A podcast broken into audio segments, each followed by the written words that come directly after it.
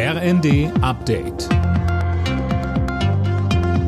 Stündlich neu. Auf den Punkt informiert. Ich bin Silas Quiring. Guten Tag.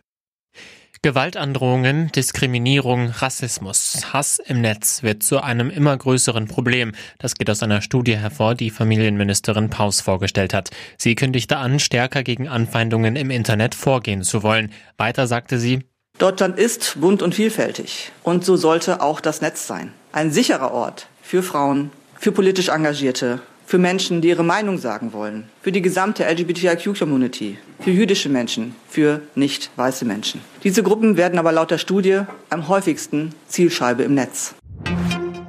Außenministerin Baerbock hat Israels Vorgehen im Gazastreifen erneut scharf kritisiert. Nach einem Gespräch mit ihrem palästinensischen Kollegen Malki betonte sie erneut Israels Recht auf Selbstverteidigung, es habe aber kein Recht auf Vertreibung.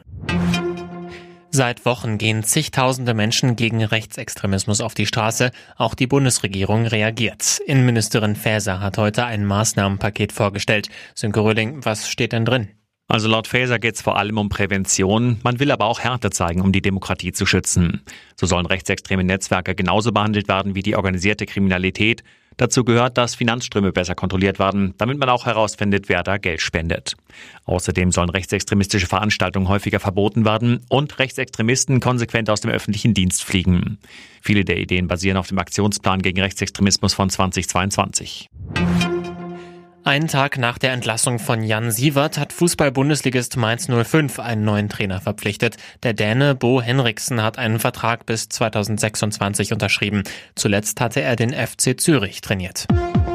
Alle Nachrichten auf rnd.de